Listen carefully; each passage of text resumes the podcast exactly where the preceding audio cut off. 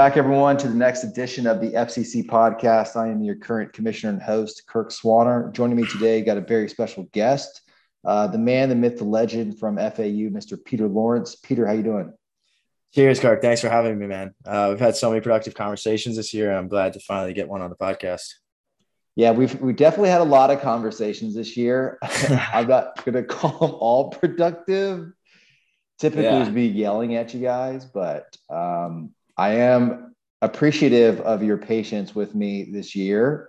Uh, yeah, there's a but yeah, it goes both ways, right? Right. Yeah. So I am glad to have you on the podcast because I, you know, I want to get some uh, students' opinions about the the year and the league and the conference setup and all that type of stuff. But uh, before we get there, Peter, let's just hear a little bit of background on you. Uh, how long you've been playing? Uh, were you experienced coming in? What drew you to the game? All that good stuff. Right. So originally, my family's from Trinidad and Tobago. Uh, my grandpa played, my dad played, my uncles played. So traditionally, just coming from a line of ruggers, had ball in hand at a very young age. Um, I played when I was eight years old in Key Biscayne. Didn't really get into it a whole lot. My brother kind of took off running with it. He ended up at Life, and then I didn't really get into it until I was a freshman at FGCU. Uh, I got involved very quickly there. Became treasurer my freshman year. Uh, stayed there for my sophomore year, and then I ended up transferring to FAU uh, where I broke my collarbone immediately. Um, and then I had so much time on my hands that I got involved with the administration at FAU, where I become vice president, uh, where I successfully ran the club with Shane Ulrich for about two and a half years. We had a great 2020 season before COVID. Um, obviously, the U23 season was pretty successful. And then most recently in fall of 2021, I resigned and I was graciously elected captain of FAU this year, which was which was probably the the prouder achievements that I've accomplished. So it's been a it's been a good big good year. So like the three of the toughest years you could possibly have. So we had like the COVID shutdown. Yeah. To the U twenty three, which was like difficult as shit to get through. Mm-hmm. To the yeah to now this season. Uh, so yeah, man. It, what are your thoughts on like the conference? Like, what do you think we're trying to do? And is that work? Yeah, let's just get, uh, let's just hear a student's opinion about the conference and all that. Yeah, go. Dude, I, I love, I, you know, I, I think the FCC is so good. I, I think it's like spectacular. There's so much rugby in such a short, uh, such a large concentration of rugby and such a, it's not, a, it's not very far to get to many teams. Um, we, I think you know, I've talked to talked to you this about this a lot. Uh, the autonomy that the FCC has is like kind of our leverage, um, where we can really make a premier conference and just elevate our game. And um, there's there's teams that are still not included in the FCC that can be included in. I think I think that's a whole nother discussion. But um, as far as this year coming back from COVID, I mean, I think I think it went according to plan. I mean, what more could you ask for? Obviously, FGCU dropping out wasn't ideal. Um, you know that's my former club too. So that that's kind of a sore spot. But you know there's other clubs to take their spot. I mean miami miami seems like they're ready to make that step to come up. Eckerd college i know is a great a great rugby school. Ave maria is kind of like on that on that line on the fence there. Um, but i mean the round robin tournament that we had where we played each other once and then we went to playoffs i think that's that was a great way to revive the conference uh, going forward for next year, maybe we might want to revert back to what we were doing in 2020, where you have a Southern Conference or a Southern Division, a Northern Division. You play everyone in your conference, or, I mean, your division twice, and then you play everyone in the, the other division once, and then you go into playoffs. I believe the way you had it structured in 2020 was the first two seeds from each division uh, go to the playoffs, but I could be wrong. Yeah, no, you're right. So yeah. uh, in 19, were you at FGCU?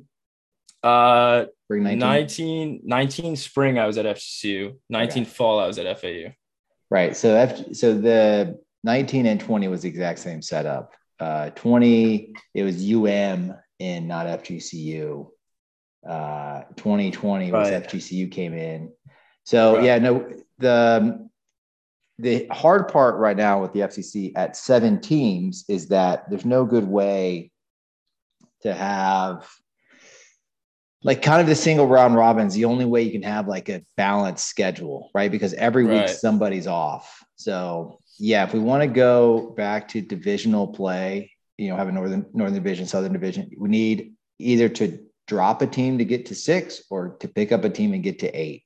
So seven is like the worst the place to be in.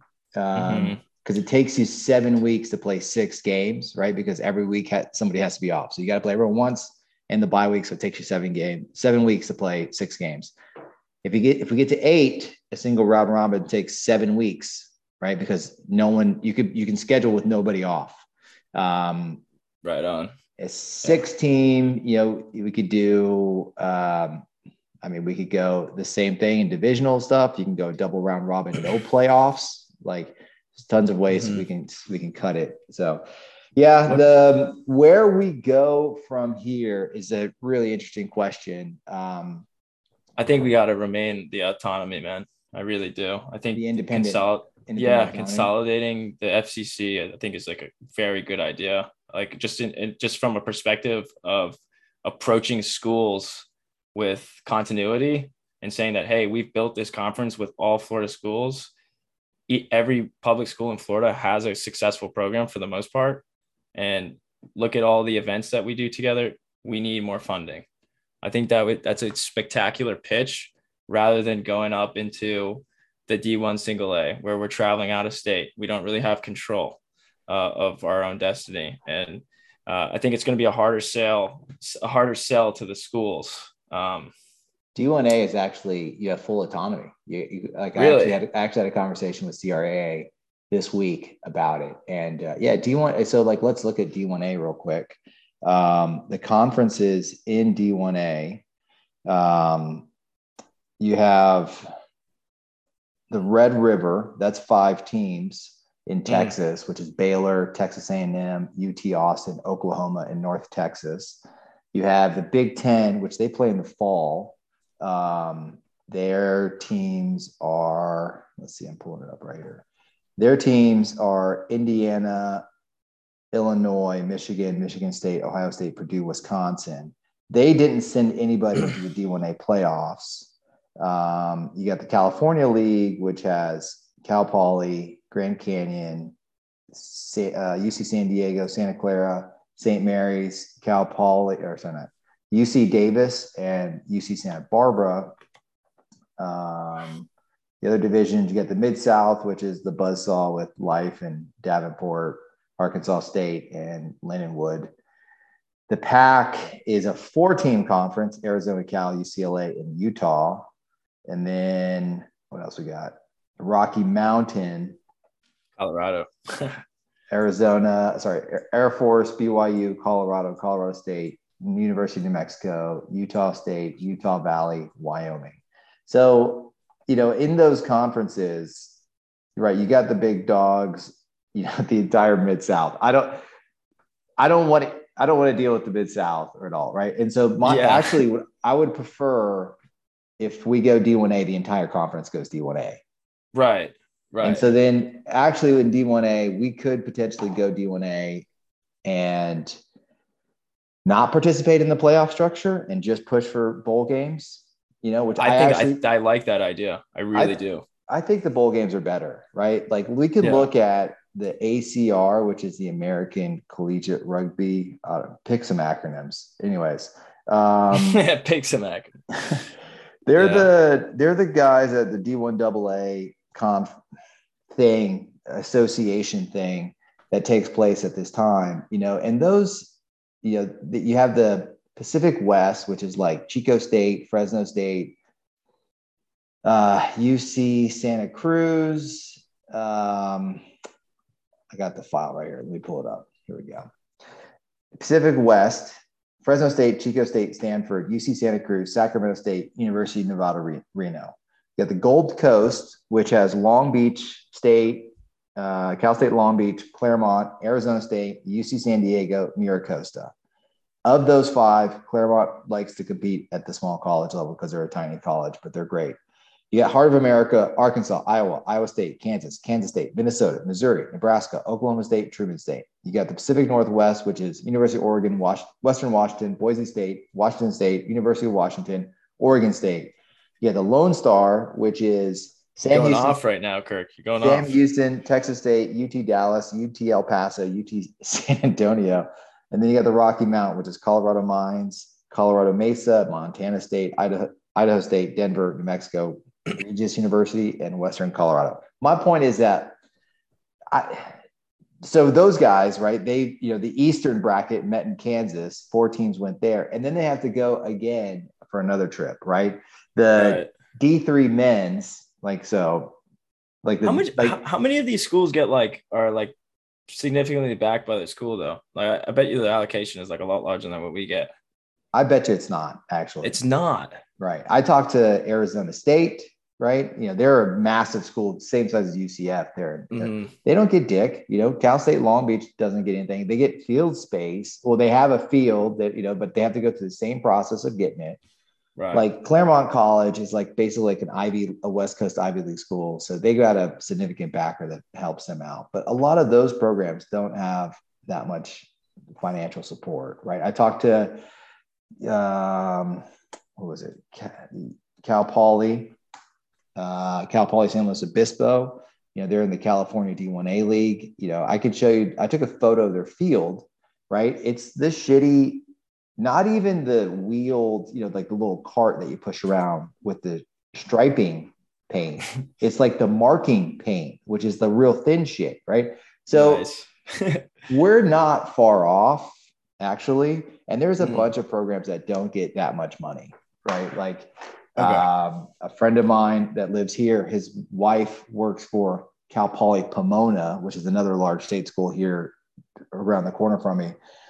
She works in the campus rec department and she wanted they wanted to get a rugby team going. But yeah, they were you're not going to get any money. So mm-hmm.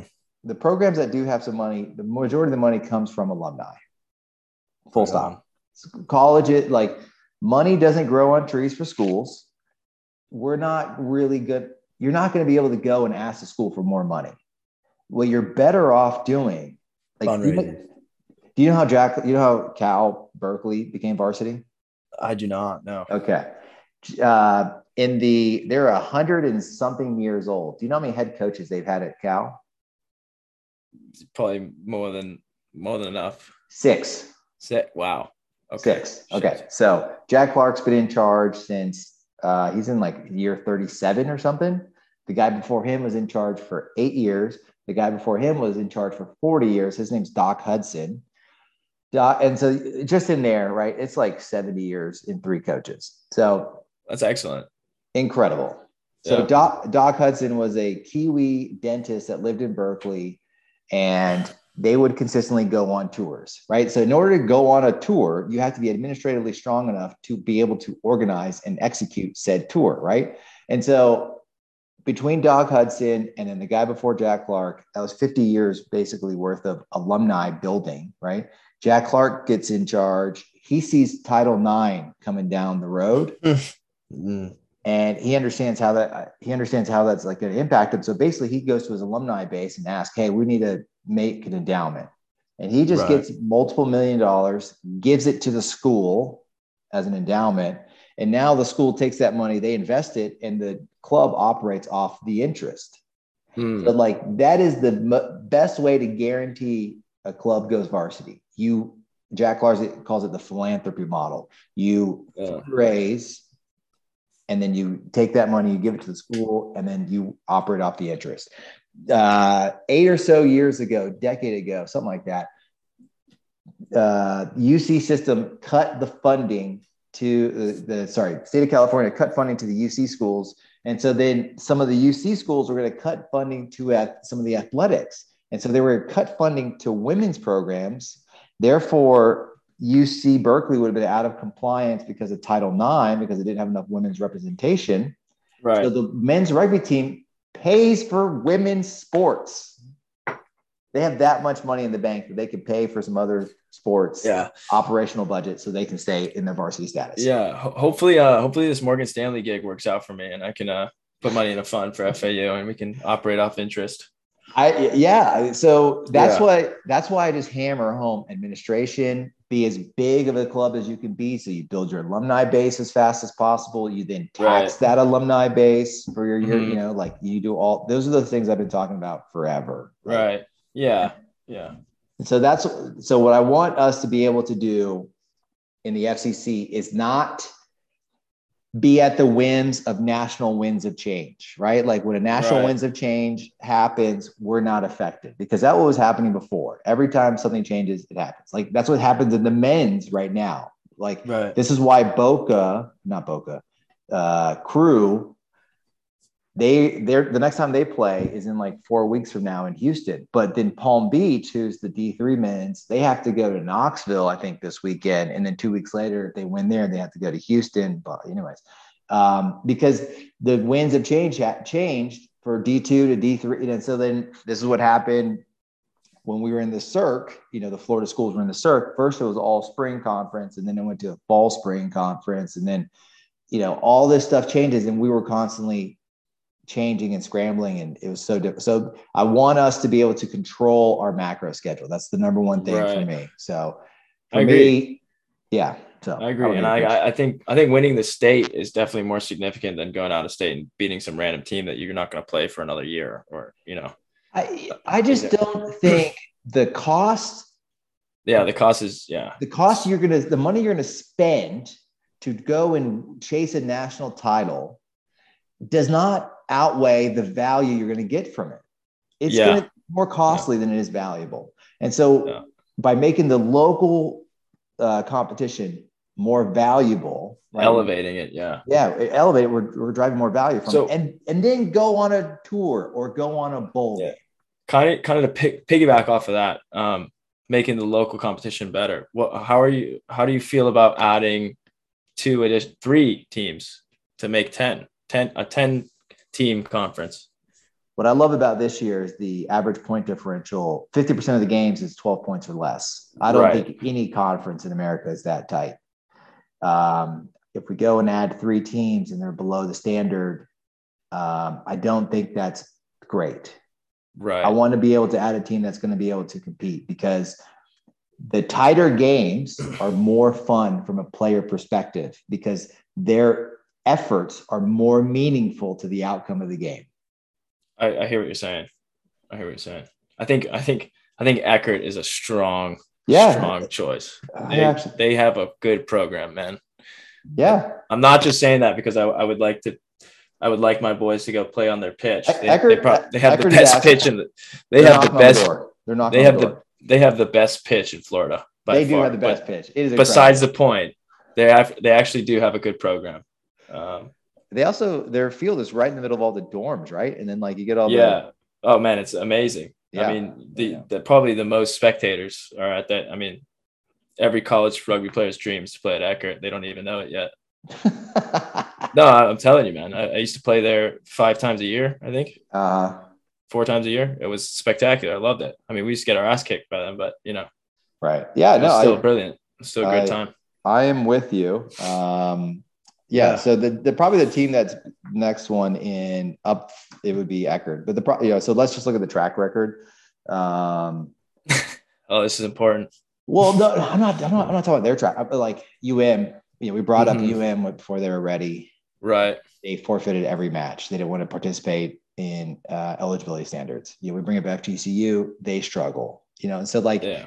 the yeah. worst thing you can do is is forfeit is have forfeits because when you're running a program, right? The number one thing that has to happen is that when you say something is going to happen, it must happen.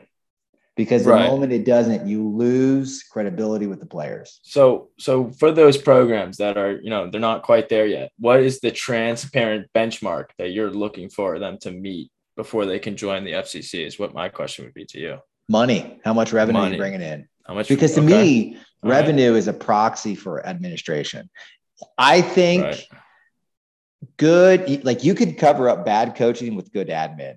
You can't cover a good, up a good balance sheet. Yeah, right. you can't, you can't cover up bad administration with with good coaching. It doesn't work the other way around. Mm-hmm. Um, it, it's not as effective the other way around. Right. So, you know, like you you need to be able to travel long distances in Florida, right? You have to be able Right. to do it. I think I Florida's- forget that. I forget that how big Florida is compared to you know most states. Well, it's just this logistical nightmare, right? Yeah. Like for the folks like Tallahassee you, to Tallahassee to Miami is a, a nightmare. Yeah. So- it is not awful. I mean, I, I drove it all the time because I grew up in Broward, so I have a 954 number. So I would drive. oh, it. really? Oh, Yeah. brilliant. I grew up in Weston, well, in Bonaventure, the poor man's Oh, Weston. wow. Um, nice. So, um, but I mean, so like, when you, when you're in Tallahassee, you just the Tallahassee guys know that you just have to travel, and it's it's the South Florida guys that always bitch about traveling. It's That's true, man. We're spoiled down here. You are like your Yeah. cunts are so. You need to just get over it and understand have- you have to travel. Yeah, yeah, yeah.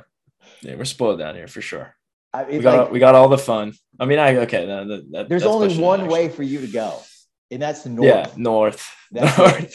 north, right? Like for for like Florida. Everyone else, they're going east, west, south. like when Yeah. you do that return trip to LSU, if you guys do it, I'd be, uh, you know, that's a 14 hour drive from you guys, right? And Yeah, probably gonna have to fly to that.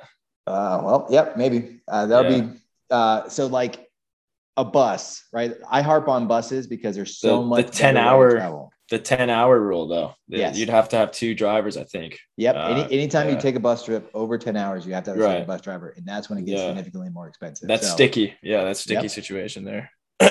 so the 10 hour so in a 10 hour radius of you guys like you're getting maybe to atlanta hmm in a 10 hour radius of, of you know Maybe get up to Marietta and play Life. You know? yeah florida can get to lsu they can get to tennessee they can get to Yeah. north carolina like there's a bunch more teams that they can go and play so Yeah. um but the supporter base for florida and florida state is in south florida the majority of the kids come from south florida so it's of like course. Yeah. that, th- th- that's the attraction that the South Florida has for those North Florida teams is that they get to go home and see their parents and friends and families and blah blah blah. So, um, yeah, so that's why, like to me, the strength of the FCC is playing in Florida because you know for those guys up north, yes, they can go play other people, but their families and their friends are down south. So, right on. uh, and they don't get to do that very much. Whereas some of you guys that live, you know, around the corner, your parents can see anytime you want. So, Yeah, I think for me, I mean, I'm biased obviously because I'm an FCC player, but I mean, I view the FCC kind of like Six Nations. Like it's like I just think it's so much. I think it's I think it, the potential is limitless. I think like I was even uh even like the youth rugby is getting so good now. I was watching some of the high school rugby uh, the past weekend. Man, these kids are playing like some high level rugby, man. Like it's impressive stuff. nice. And uh, you know, even like I know obviously our conference has a little ways to go, but the rugby's getting better, man. The ball is moving. You know what I mean? It's not it's not like crash ball, knock on, crash ball, knock on anymore. It's the ball is getting out there and scoring tries and it's competitive tight games. I mean, it's exactly what you what you would want, uh, especially in a season coming back from where two programs weren't active during the U23. You know, yeah. So yeah. it's So, impressive. what would it take to grow? Um, to me, like we need to be moving. Um, we need to be taking steps forward as programs, right? Like we need to be uh, everyone. Try, you know, so like I, I say for me, I use revenue as as my gauge because that's you know I'm not there, I'm not seeing it on a daily basis. So to me, revenue is a way that kids are going to give you their money. They're much less likely to give you their time. So if you can keep more kids engaged, you're going to get their money. Does that, does that make sense? Yeah, you know, So- yeah, that's why the two sides are so important. Uh, Well- just the feeder program development. Yeah. I mean, how, how does that Yeah. work at FAU? I mean, have you got, have you ever played two teams? Have you ever played an A and a B side on the same day for you guys? Uh, are you asking if we've ever had thirty active players? Yeah. With your, t- with your tenure Um, there. Li- listen, we would have had that this year. We lost uh, about ten guys to injury before spring, Hmm. um, which is like it was just unheard of, man. We were we were losing guys left and right. Uh, we had ACLs, hamstrings. A few guys walked away because of concussions. You know, I mean, it was just brutal, brutal, brutal fall semester. Um, we had some guy, we had some foreign exchange students that were only here for the fall, which kind of sucked. It would have been nice to have them for the spring.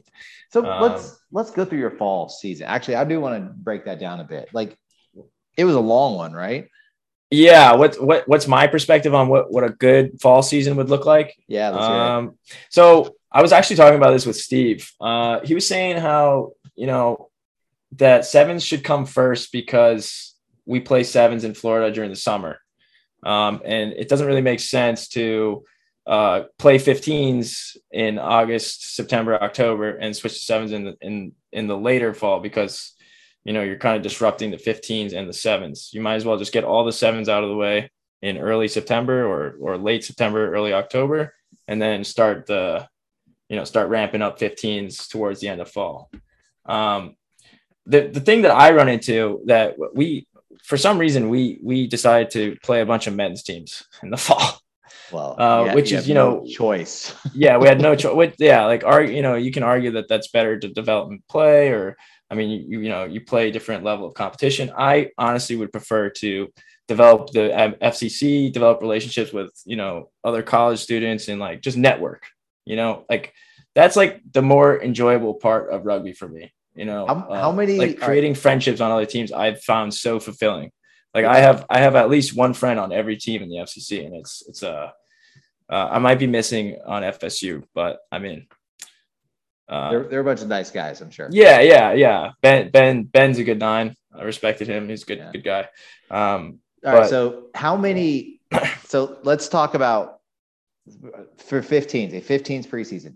How yeah. many games do you think is the right number of games you play as a 15th Dude, preseason? You know what I was thinking, man? Like I was thinking if you were to do what would be sick, what then this is kind of out of pocket, but if we were to go back to the old way of doing things, right? Where in the spring we had the two divisions, the two comp, the two yep. divisions in the right. Yep. In the fall, we do a round robin tournament. Like, yep. you see what I'm saying? Yeah, you, you don't think that you don't think that would get old? I think it, I think it would be nice to try. You know, just uh-huh. see. I, th- I, think it'd be interesting, like a little, like a little, like a little, see who can, you know, rack up the most wins and the most points at the end of the six or seven games or whatever it is. So you think you think you need to be playing six or seven games in the fall? Is that too much? It could be, right? I mean, we played we played that amount.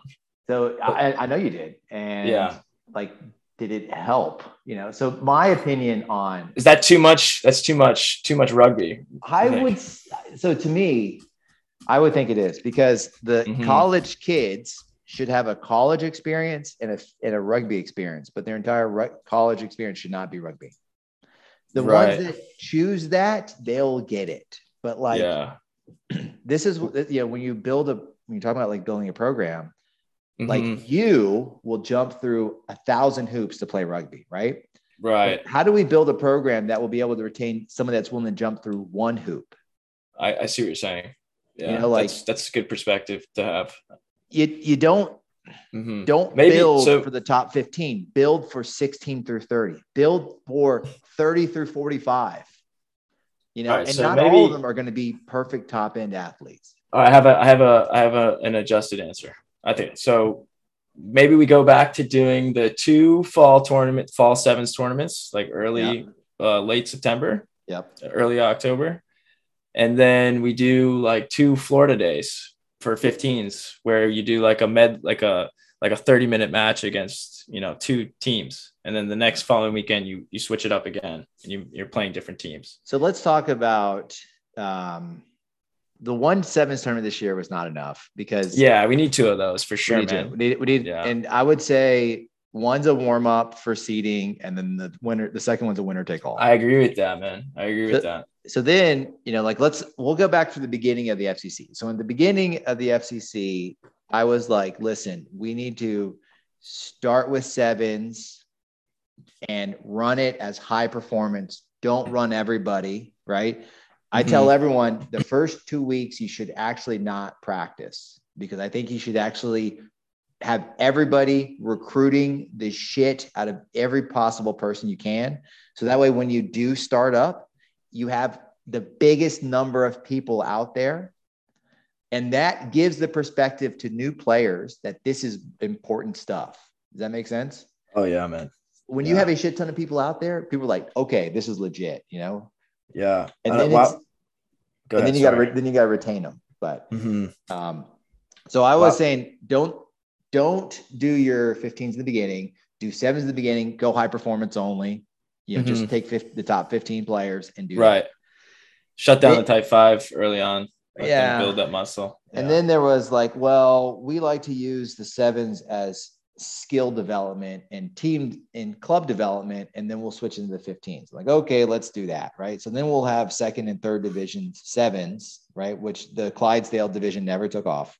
Um, we did have some programs that would run a second side, but then, you know, like the problem with sevens is that 15s is a game for all shapes and sizes, right? But yeah, sevens it's is yeah. only a game of all shapes and sizes if you're playing similar shapes and sizes, right? Like, yeah, if you're fast and yeah, I mean, yeah, traditionally it's just fast, speedy guys who can catch. Yeah. So I so I think now like Enoch.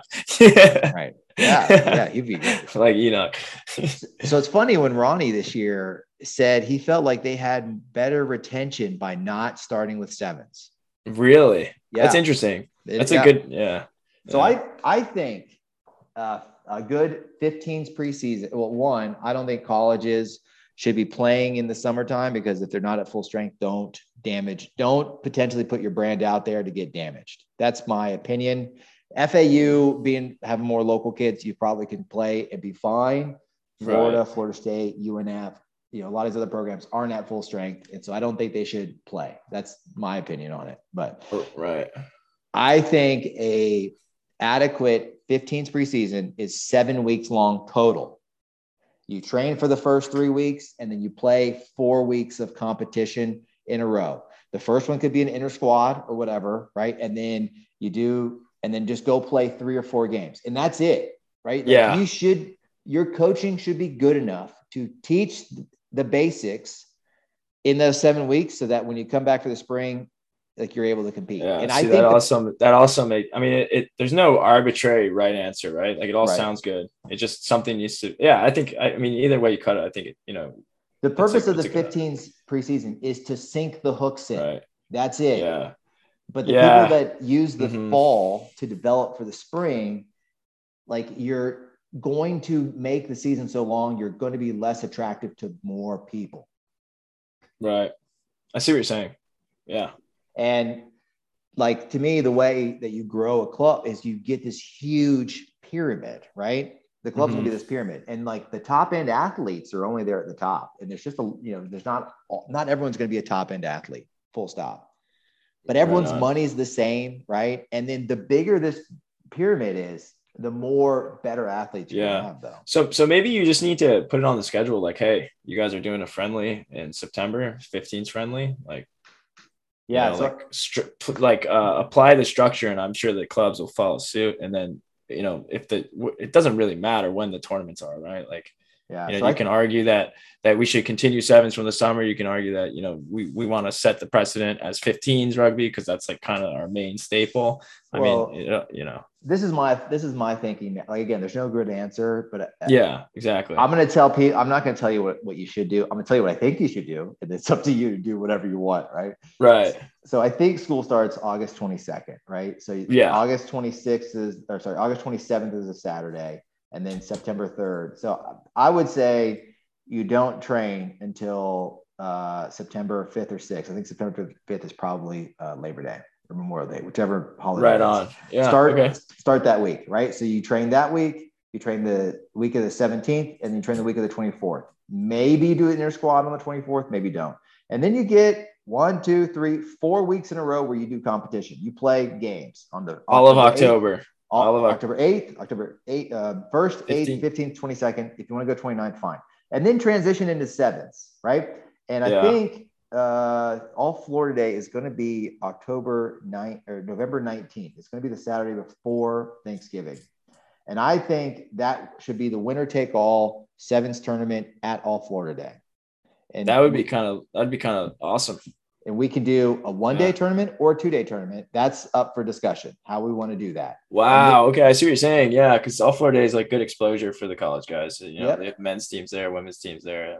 So then all- two weeks good stuff. before that, we'll host um, a North and a South competition same day. Two regional sevens comps, warm ups, every open to every non all FCC and non FCC Yeah. teams. Anybody, any U twenty three, I don't care. Bring people in. We'll play a bunch of sevens. We'll use the results for seedings for all Florida Day, and I think that would be great because then all your type five guys, you know, if your last game was October 22nd, that's like the that's Halloween, they get the fucking party and, and Yeah. also go work out all Awesome. of November, all Yeah. of December. And if you get like you could take just 15 people and run sevens that high, super high performance sevens, you push them to dark places, all that type of stuff. Everyone else, maybe you do once a week skills training and then it's gym time. And those are the two things, and that's it. It's not competition. You get your weekends off. Like I, you, you can work, you can do all Well- these, and I think you could you could attract a shit ton of people. Mm-hmm. Yeah, one thing that I would uh, suggest if you do the All Florida Day thing, um, maybe have like a, a conference banquet, man. Have all the teams Yeah. Come together. That'd be nice. I mean, it doesn't even have to be that day. Just like, just like, uh, just for you know, development and networking, and I don't know. I don't know if that's something. I would love to. that- to You know what I mean? Just get all the clubs at in one place at one time. Just a social gathering that's like you know very professional, very formal.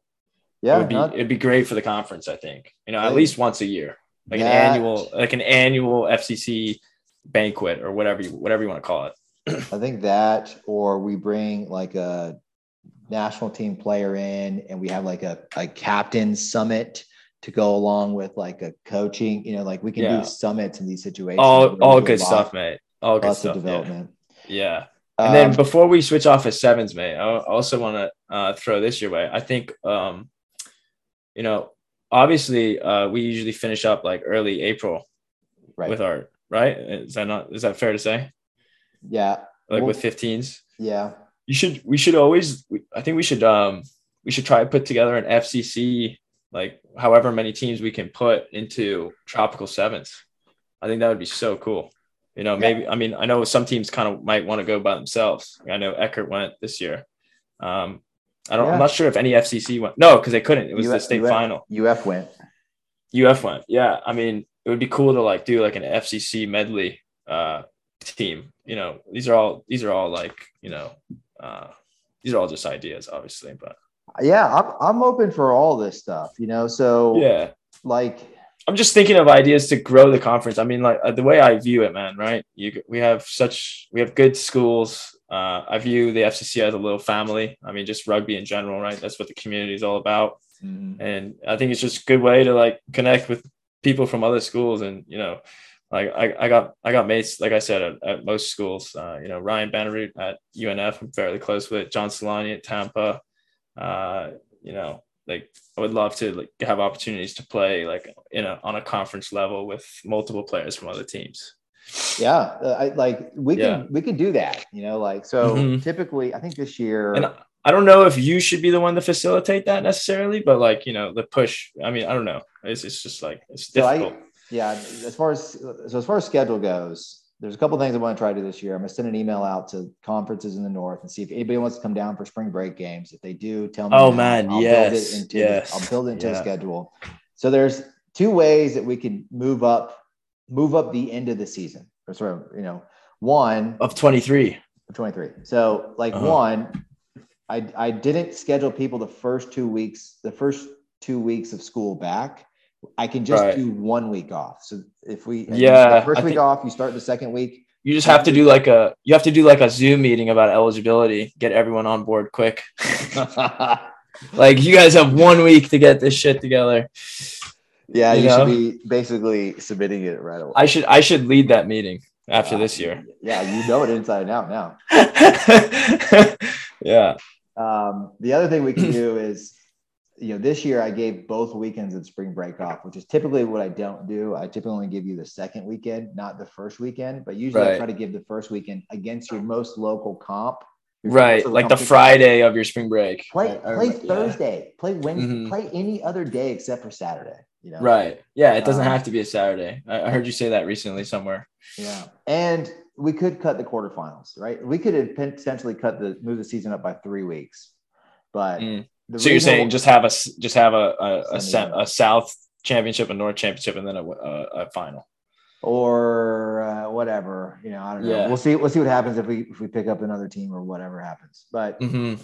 there's ways that we can make the end of the season. You know, but what I what I think are like some of the prime time playing weeks is like end of March and April. Like those. Oh man, yeah. Temperatures. Right. Mm-hmm. right before it gets disgustingly hot. Basically, yeah. Yeah. Uh, right before seven starts. So, you know, it I'm open for anything, right? Like I I'm not going to dictate what we do. Right. So if the teams come to a consensus on things, we'll do it. I don't care. So um I mean, Pete, uh, what where where did we screw up this year? What what are some uh, grievances? Uh, you know, FAU loves the bitch. So let's hear the grievances. Oh man, you know, so you know, I, I really kind of like to hold our club to this to a standard. I, I wouldn't say maybe maybe it's not me who's doing the bitching, but um, I think you know, I think this goes for any club, right? You you gotta from the top down, you kind of have to instill the rugby culture, and, and the rugby culture is you know respect your opponents, respect your respect your coaches, respect the the referees, and um, you know, winning at all costs is not a, a a strategy that you should follow because it's going to rob you of a lot of the value that rugby is here to give you. Um, you know, we have a beautiful game here that we shouldn't ruin. Uh, and, uh, you know, there's certain integrity levels you need to meet and certain standards you should hold your club to and hold your players to. And uh, I think, you know, simply we just, we came short this year, man. Uh, there's a lot of things that we could have done differently from an administrative perspective. Um, you know, I'm not, I'm not going to sit here and make excuses for wh- why we we had our shortcomings. We just did. Um, I was, and, and, I think it was, I think it was a uh, excellent learning uh, experience for our younger guys. Um, I'm extremely proud of Jake. Uh, you know, he's had a rough first year, but I think like I think it's only gonna it's only gonna do good for him in the future. And you know, he's got a head on his shoulders, and uh, I think he's going to lead the club in the right direction. I think this is a, a, perfect uh, experience and a great learning curve for most of us. Unfortunately, for me, it's my last year. Uh, definitely didn't want this to happen, but you know, it is what it is, man. And uh, to be fair, we we did get run into a lot of trouble with the school. They you know destroyed our field last year. Um, uh, I don't know how other schools do it, but we have to file paperwork through the sports rec and then the rec answers to the student union. So we we usually get a lot of our support from the rec, um, but we don't get support from the union. And uh, but I'm happy to say that one of our players got elected to the uh, the rec board. So uh, one of our players is the treasurer for the sports rec. So he's going to be probably our direct liaison to the student union going forward. Uh, incredibly proud of this guy. This guy is one of our guys who got injured in the fall. He tore his ACL. Um, and he's just been at every pra- every training session. He's been super uh, proactive, and he got elected uh, as treasurer of the the sports club council, which is uh, shout out to him is Connor Gilks. Uh, the, he's the a promising player, man. To beat bureaucratic power is be better than the schools, man. There's that. So yes, so be better than the school so that they can't come down with you with their bureaucracy. But the way to beat bureaucracy, there's two ways to do it. One is coercion, you know, like be, become friends with them. And the other one is democratic power. So get people yeah. elected into positions that can then usurp this bureaucracy. So, of course, yeah. I mean, and, and, another thing that we we struggle with is just, uh, I mean, the communication was poor. I mean, uh, you know, just we need to do a better job of communicating. Uh, you, talking about? You're talking about internally in the club, the communication wasn't that great. Uh, no, I'm talking my my level. Uh, I think I think yeah, no, no, I think both sides, right? I mean, no one's. I was actually really... asking, what did what did I screw up? What I want. Yeah, you know, honestly, I know it might be like a pain in the ass for you to do, but like maybe like a um like a just like I think something that would really help clubs out because I know we uh, multiple teams struggle with eligibility issues. Right. Um, just just do like a, a meeting in the in the first week of spring semester Yeah. right? No, we're Early put it together. January, do a meeting like, hey guys, like this is what we need. This is the criteria. If your player is graduating in the summer, he can take less than 12 credits. Or Yeah, if he's graduating in the spring, right? Because we ran into that issue because we had a player who's graduating in the in the fall, and we kind of didn't count the summer semester, which was an eligibility issue. And then we ran into some GPA issues as well that you know just unfortunate. Um, Yeah. Yeah, no, we're So- gonna put together like a, a podcast of like, hey, this is what eligibility, this is how you Right. and, and we'll make it much more crystal clear. And we're gonna get rid of the form, and it's just gonna be a checklist. Like, you have this, you know, like seventh year player, I needed, I needed, I needed um unofficial transcript. You know, like he's graduating, just show me the proof of uh like uh some you know proof that he's applied for graduation. Honestly- in, in that semester, you show me something else. Yeah. Honestly, the the uh the registrar form is really not that complicated. It's it's really not. You fuck you walk in there, you hand it to them, you wait for 30 minutes, and they just check everything off.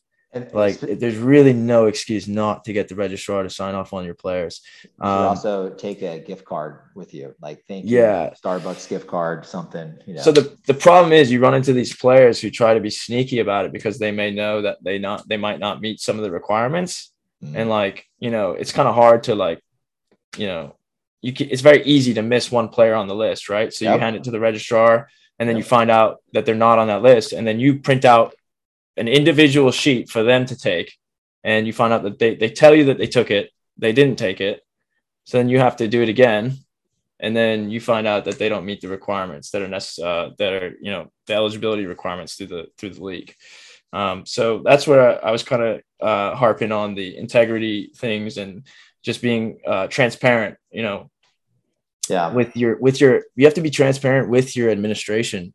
I mean like uh like as a player it's not easy running a club. It's actually really hard.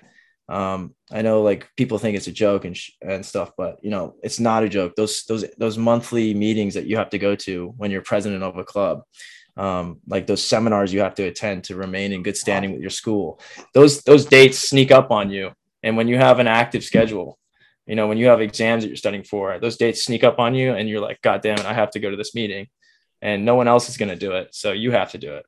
Um, there's Yeah. things like that and um, yeah so you know it's hard to point the finger at exactly what wrong in fau this year. Uh, I don't think anything went wrong with you guys. I'll put it that way. Like there yeah it just, was just it's just learning curve, these learning Mhm. situations that you have to go through, unfortunately. You know, Yeah. like, right I try to talk about some of this stuff.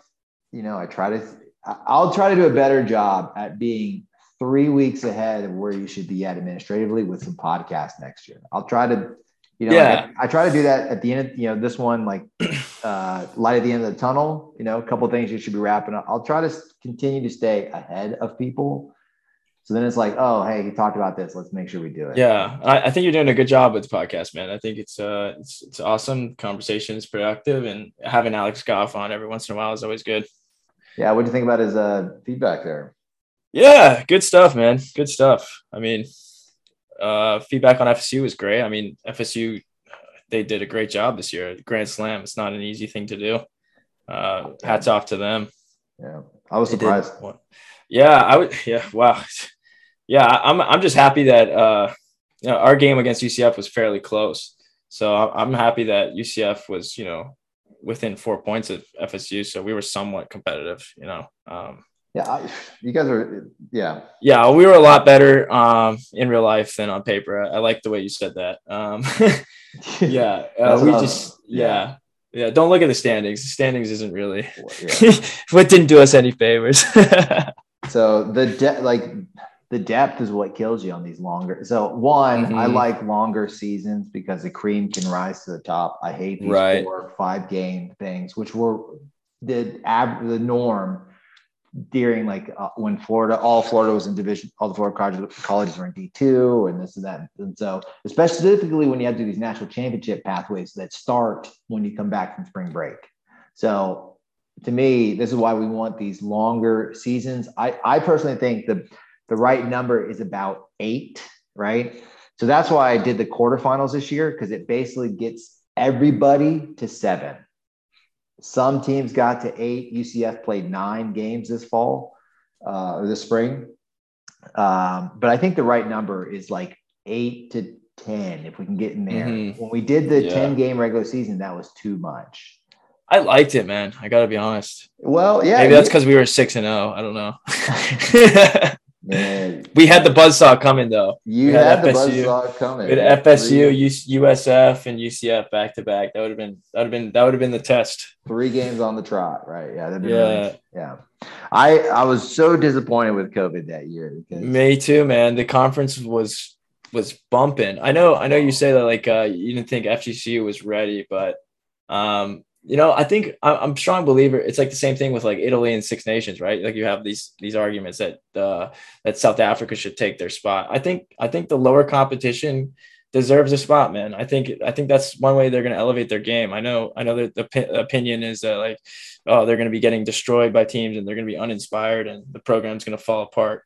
Um, I mean, I think that's a pessimistic way to go about it. I, I would say there's a slight nuance difference between yeah, professional national teams and right. I see what you're saying. teams. I see what you're saying. So, um, But I think Yeah. I think the the conceptualization there is kind it's kind of similar. No. I no, I hear you. I hear you. Like, Yeah. I, the like I said, the worst thing that can happen are forfeits. So, right. I, right. how, how can you like That's deflating. That's deflating for sure. Right. It's deflating Yeah. for both teams because it you know, like because now the coach for the team that was ready to play, you know, he just lost a whole bunch of credibility. You know, now those kids are like, Exactly. oh, he said there was a game this weekend. Is there really going to be a game this weekend? You know, and so right. like Right. what The happens? continuity falls apart. Right. what happens that we get a we get a contract with Quick Cut to record and stream every game this year? That'd be incredible, man. What happens on forfeits? Yeah. Uh, you're just getting an, you're getting an invoice is what, what happens. Well, I and and all right, yeah. Yeah. And then how do you I be they then how do you how do you help prevent or encourage growth? I don't think it's by being punitive, actually. I think you then have to show compassion and Yeah. you know, and then go Yeah. from there. right.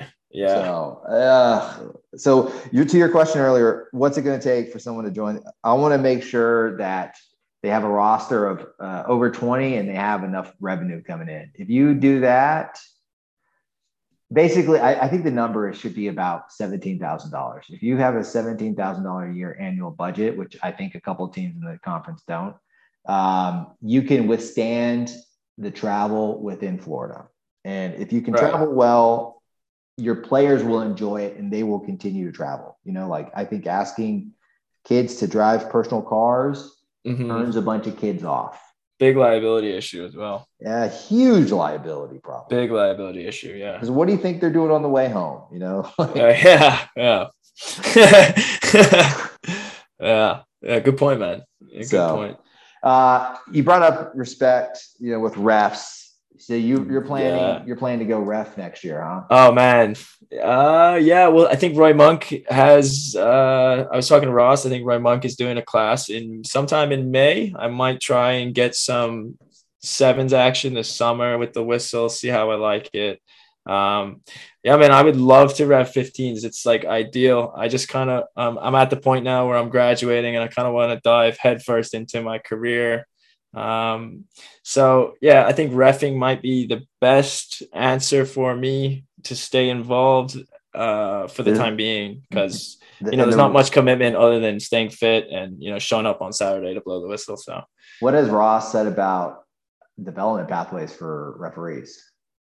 I you know I haven't really got into it a whole lot with him. Uh, he just you know he told me you know we're always looking for young guys, we're always looking for you know people who know the game, and you know he told me like you know I'm a you know a, a good prospective candidate for for the referee job, and you know I, I think the referees hold uh you know the guard the, the guardians of the game some would say, and you know they have a respected role to play, and uh, we definitely need to uh, definitely need to reinforce that in, in Florida and you know good refs is I think good good refs will will equal good rugby and you know I think Yeah. you know, why not why not why not why not I- get out there So if you're going to dive headfirst in, into the career, the rugby, the refereeing is going to be a fantastic way because yeah, all you have to do is kind of show up on the Mhm. weekend. You don't have to, you don't have the, the weekly Yeah. commitments. Then also, um, the pathway is wide, is so developed for refs. It's just never talked about. So yeah, like the seven circuit route, like you seven know, circuit, and then D1A is the development pathway for MLR refs. exactly. and the MLR is like starting to really pick up speed here. So So, yeah. yeah, man. then- Cisco was just in uh, Dubai, I think, right? So That I was basically- incredible, man. I was basically told, you know, because I referee out here in Southern California, I was basically told that if you want to get onto the uh, circuit, you need to be, they need to see you at like mid 20s. If you're in your 30s, you're already on the on the outer edge. Like you're not Right. really going to get seen. But Right. being a, a young ref will help you move up the pathway. Now, I was looking up tattoo policies though. I was like, shit, like I've never seen a ref with sleeve. Like oh no, I, I want to say I've yeah, never seen a ref with a sleeve. I'm like, oh god, is this an Kiwi- issue in rugby? the Kiwi that went to Australia, the, the guy that got problems with drinking, he had tats. You know, Okay. You- All right, you, yeah, I could was- just, you could just wear a, uh, like a long sleeve underarm. Right. Fine. yeah, yeah, yeah. Um, here's a question for you. What's your thoughts? Like, what is the role the referees play in the game? Are they a service provider or are they like more integral and maybe more of like a utility? There's a there's a there's a nuance there, right? Like with most things. Um uh I want to say the utility thing, uh, especially in the like when you're talking in terms of the FRU. Um, Because you know, obviously they their first their first, you know, priority is to to to ref a safe game, keep it safety, Keep it level-headed. yeah, safety. uh safety first always. yep. And then there's just like, you know, the community part that I mean, you don't want to exclude the referees from the community. I mean, um, there's, there's, uh, it's, uh, it's, t- it's difficult, you know, because they have to remain, they have to keep that professional uh, profile as well. So this Um, is this is my opinion about the refs, and this is the mindset I take when I go ref, and then it's also a mindset of my, my buddy Dylan, who's now uh, rugby PA director. He was re- refing some youth games. So uh, when people complain to me about like what's the purpose of the FRU, I basically say what's the purpose of your local government, local city Right. government. I think the Yeah. FRU is like a local governance structure, and so a service provider would be like Comcast, a private company outside the local governance structure that's not um, that's not um, like they don't have to they don't they, they don't they have no sort of um, what's the word I'm looking for here accountability to the constituents right like the constituents are the people that pay to play rugby right the FRU is in the business of delivering the experience of playing rugby in Florida right and Right. so the, the Yeah. players are the constituents right the Mhm. Carrie, the president, she's like the mayor of a city, you know, the vice presidents, they're more of like the city council. Evan, the general manager, is like your city manager, right? And so that's how like the local governance structure kind of set up. Yeah, and I I would think that's, say- I think that's, I think that's good that you're saying this because I think a lot of people are kind of confused with the, who wears what hat and, uh, yeah. yeah. Sorry, sorry, go on. And so, you know, like the council, their job is to direct the, the city employees about which way to run the club. So their job is to direct Evan on, on how to run the union, right? But Right.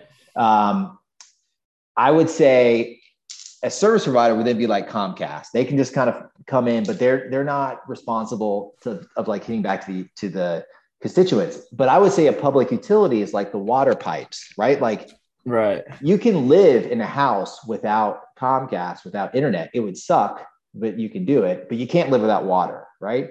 Right. Charlie, rugbyfl.com, that's a service provider, right? Right. Totally outside the governance structure of, of rugby and uh, Mhm. the FRU. Of course. So if you're now a public utility, when you go into a game, your job, you're you are a part of the delivery of the experience playing rugby in Florida. And so you know, Absolutely. you need it, you need to make sure it's safe, right? Then you need to make sure it's fair. And then I think the referee's job is to make sure the game is fun, right? Fun. Yeah, that's a big one, man. Uh, The- you know, I was talking about win at all cost earlier. Yeah. Yeah. And, So how- and that's that's where I feel like Florida rugby starts to deteriorate. Right. So at, how- Yeah. How, point. how would you make the game more fun? uh, more fun as a referee or yeah, just as a like ref, as a ref. How would you make the game more fun? um man, I, I think, I mean, I think a, a lot of the referees do a good job, and then some of them don't do so much. It's like you got to get materiality down. You got to get the context down. I mean, there's some calls that are just that slow the game down. Um, so I would I'd say anything that's like marginally forward, like yeah. let it play. Like let any, it play. Anything let it play, you, man. Anything yeah. that you could say is not a knock on, say right. it's not a knock on. Right. Like it, uh, fair contest too, man. Uh, I mean, uh, it, you know, in the youth level, if you do the youth games, it needs to be blatantly forward, and even then, you can yeah. sometimes let it go.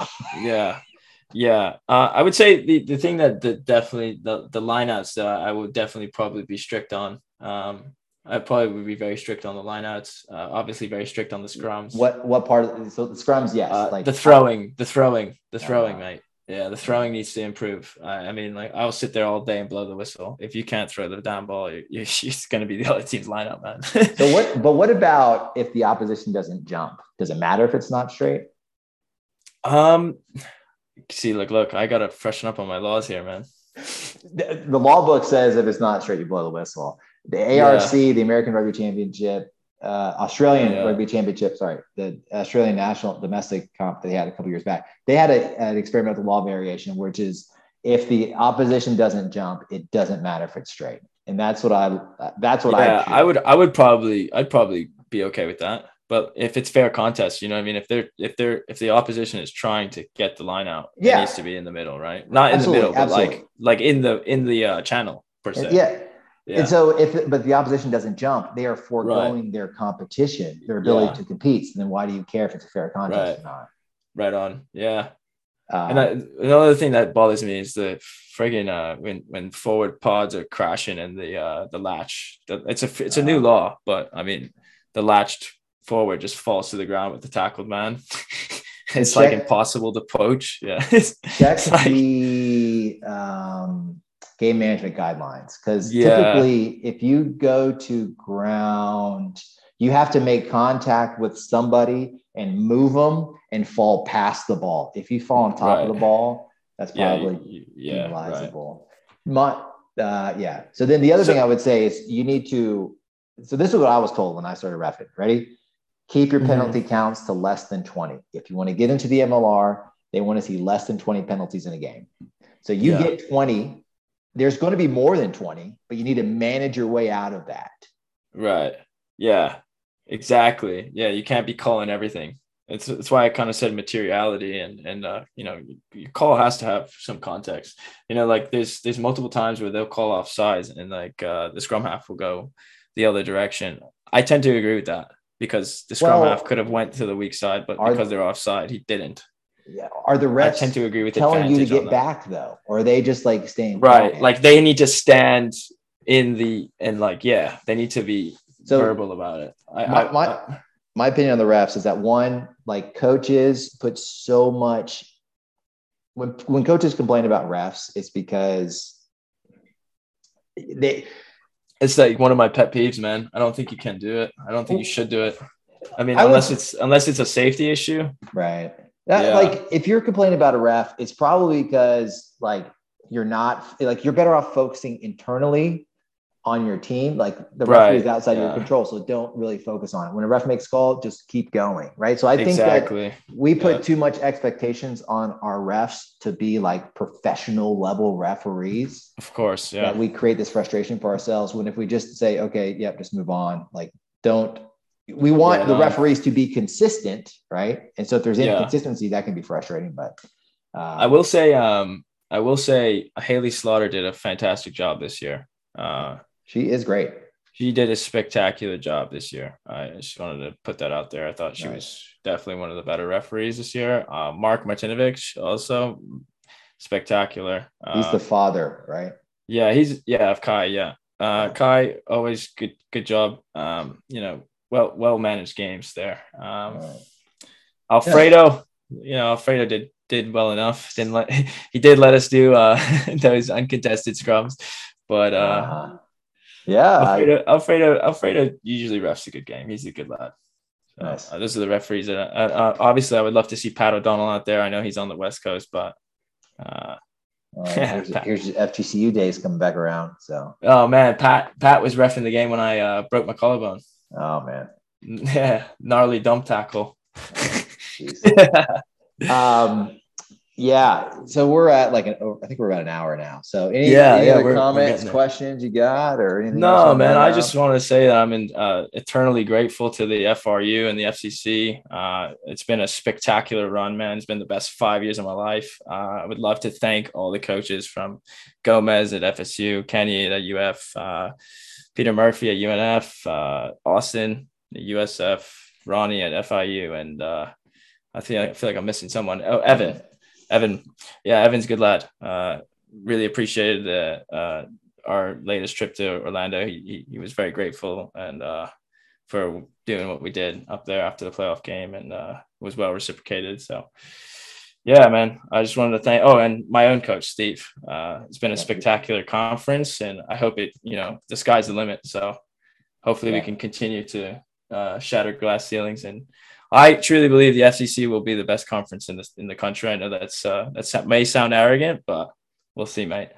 I think it already is the best conference. What are you talking about? exactly, exactly, man. So Yeah, All right.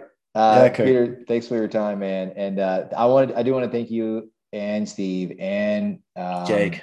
Jake, and your all your team, like your whole team, for what you guys did up there in Orlando to stay the night, your treasure, all Oh, that man. stuff. So I'm what very was- grateful for the hoops that you guys jumped through to make sure that game came off. So Yeah, man, you got to do what's best for the conference, what's best for the game, right? So, right. cheers, Kirk. Thanks. Yeah, buddy. Have a great day, man. You too, man.